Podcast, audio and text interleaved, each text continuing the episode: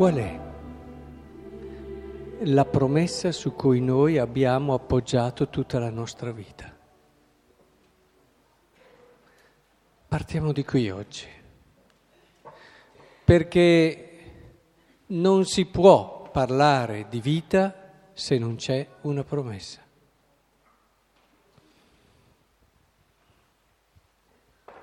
Il brano di Genesi che abbiamo ascoltato ci fa vedere la promessa su cui era appoggiata la vita di Abramo. Guarda in cielo, conta le stelle, se riesci a contarle, e soggiunse tale sarà la tua discendenza.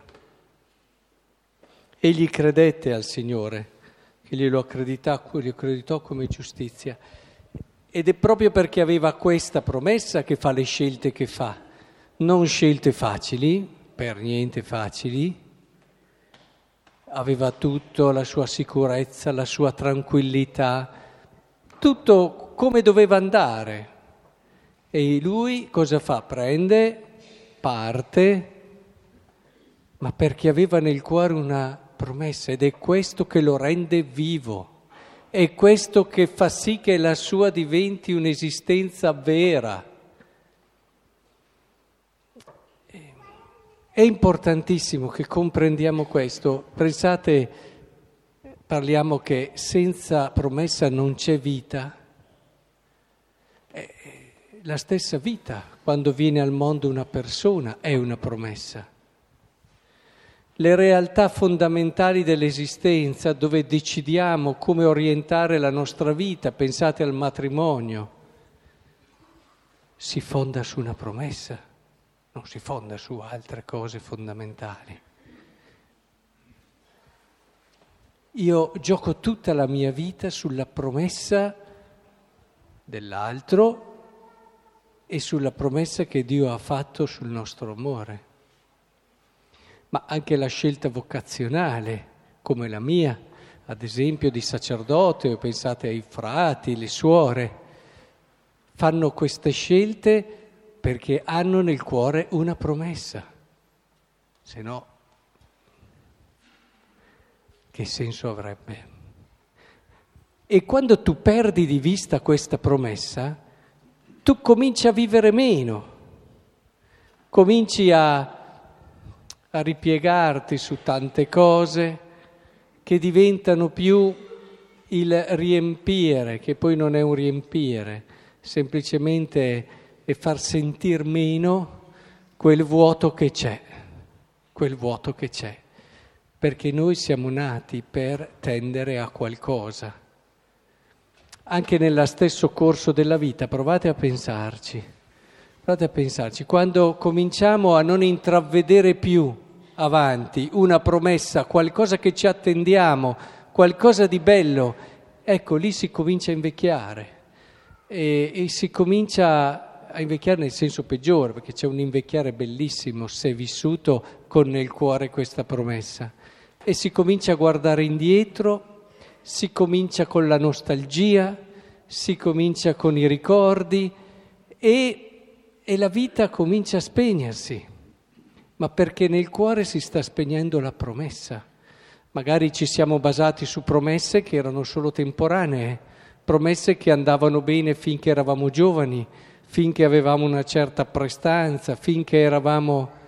Ma poi anche quando, ad esempio, si fa fatica ad accettare una situazione eh, di disagio, di disabilità, di malattia, quasi ad invocare la morte perché questa situazione non la si ritiene più così dignitosa, se voi andate a scavare e cercate di guardare fondo, voi capite che lì non si vede più quell'orizzonte di promessa.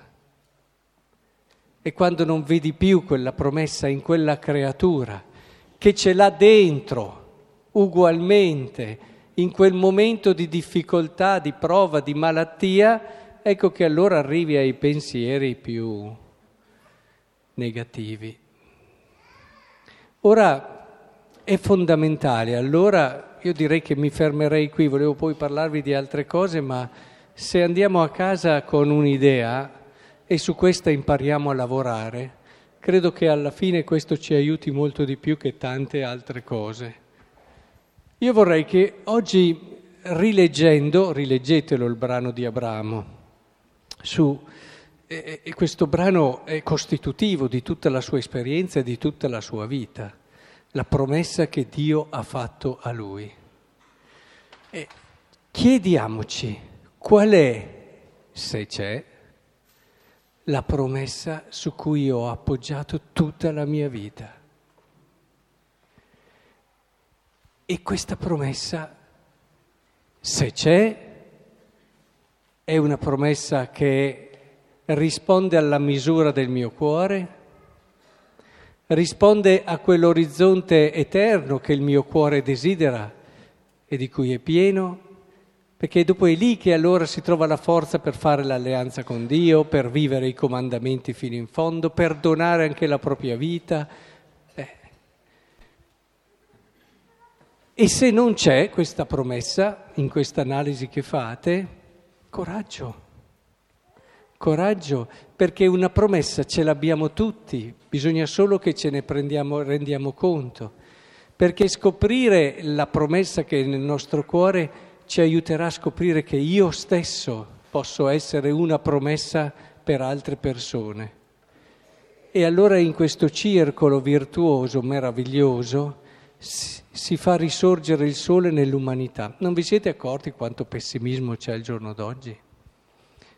Tutti che vedono negativo, tutti si sentono attentati, tutti hanno paura.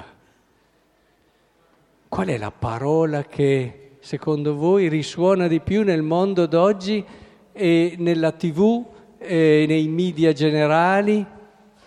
Paura. Ed è da questa che si... Ma la paura si alimenta quando non c'è nel cuore una promessa vera. Provate a pensare, quelle volte dove magari era solo tempo, ma avete avuto una promessa vera nel cuore. Ecco, siamo venuti qui a messa per riascoltare quello che Dio ha da promettere ad ognuno di noi. Aprite il vostro cuore, perché questa diventa vita, vita vera, che cambia l'esistenza del mondo e riporta il sole nell'orizzonte dell'umanità.